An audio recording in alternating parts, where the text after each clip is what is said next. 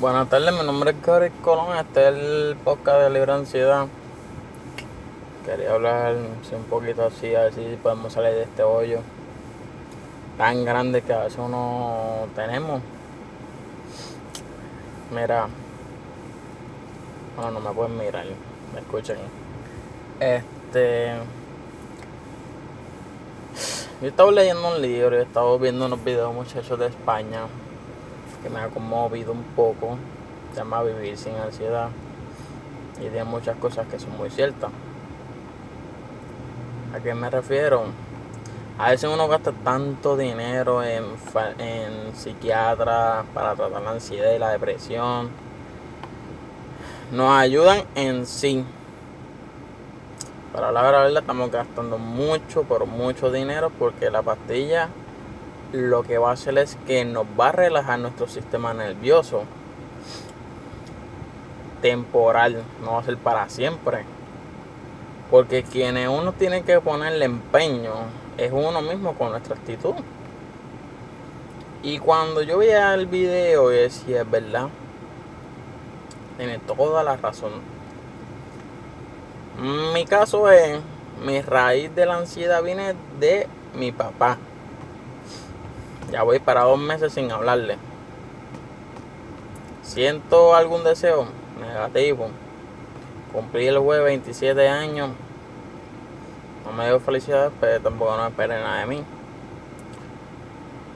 Me dolió. Pues fíjate, ¿verdad que no? Estoy empezando a cambiar mis actitudes. El viernes fue un día que yo pasé una noche en mi casa tuve un poco de ansiedad, sí, claro, por la soledad. Y porque estaba afrontándolo solo. Nada nuevo, hay que afrontar nuestros miedos. Porque si no hay pastillas, ¿quién lo hace? ¿Tú o yo? Pues tiene que ser uno mismo. Y así es esto. La ansiedad hay que ponerle frente porque la mente no nos puede más que nosotros. Nosotros somos mucho más inteligentes, la mente nos traiciona. Y muchos de estas raíces de ansiedad pueden venir problemas familiares, que tengas problemas financieros, perdiste tu trabajo, etcétera, durante la pandemia. O antes de la pandemia, yo llevo más de 10 años. Me curé. Sí, yo debo usar pastillas, no tener sufrir nada ansiedad, nada ataque pánico, nada de eso. Yo estaba nuevecitos para que te más. Yo guiaba de aquí hasta la isla. Y mira que yo dio guiar a la isla. A la isla, como se le dice aquí en Puerto Rico, este visitar diferentes pueblos, lejos. lejos del área metro de la capital. Ya que a mí el aeropuerto me queda 5 minutos. En internacional. Yo guiaba y eso no tenía ni que ver tanta pan tantas pastillas de que diablo, nada de eso. Y viendo los videos de él y que bajé un librito del PDF, ya que vi la masterclass, él te ofrece unos módulos con video y eso y que te ayuda a la respiración y todo eso. En sí tú lo puedes hacer tú mismo. Si tú quieres pagarlo, lo pagas, claro si lo haces tú mismo o tú misma, créeme que lo vas a apuntar todo en una libreta, decir qué es lo que te causa miedo, qué es lo que causa temor, qué es el detonante en tu ansiedad. Y cada vez que te da la ansiedad, mm, a buscar la libretita. Y vas a ir a buscar cuál fue tu detonante. Este. Supongamos problemas financieros. Yo ahorita tengo problemas financieros, claro a veces le, le doy cabeza el dinero y a veces no. El dinero va y viene, el dinero es temporal. Pero a veces para pagar cuentas como casa o cosas así, pues nos llenamos de mucho estrés y mucha ansiedad. Si estás pasando por algo así, entiendo la frustración. Para mí el COVID-19 nos dio tan, pero tan duro que yo saber que no podía salir de mi casa, tenía que andar en mascarilla, filas kilométricas para ir a un supermercado, ya sea cualquier razón, entre otras cosas, fue bastante muy difícil para mí acostumbrarme a ir a un dispensario a comprar un poco de marihuana para el estrés.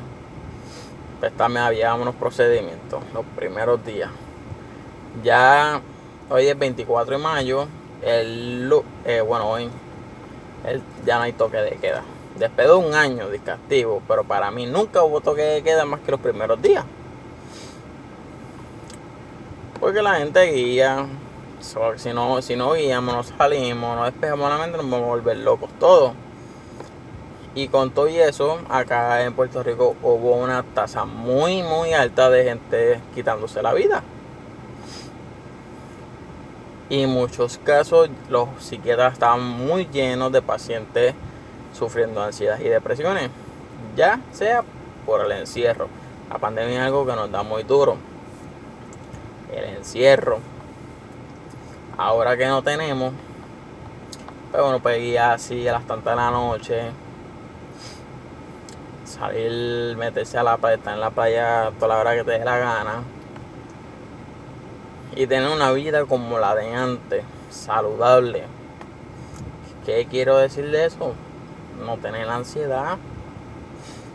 Porque como yo voy a dejar que mi mente me controle. Hay que cambiar la actitud, gente que cambia la actitud. En vez de que la ansiedad nos controle, nosotros controlar la ansiedad, nosotros controlar las emociones.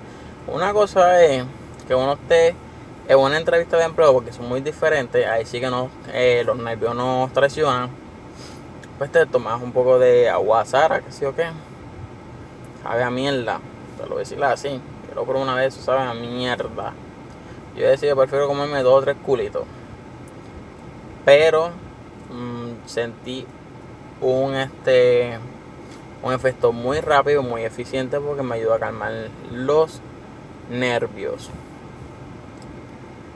Pero a qué quiero llevar este podcast es que tratemos de dejar por lo menos unos días probar sin medicamentos. Si no están medicados, pues mejor. Está en la primera lista. Duro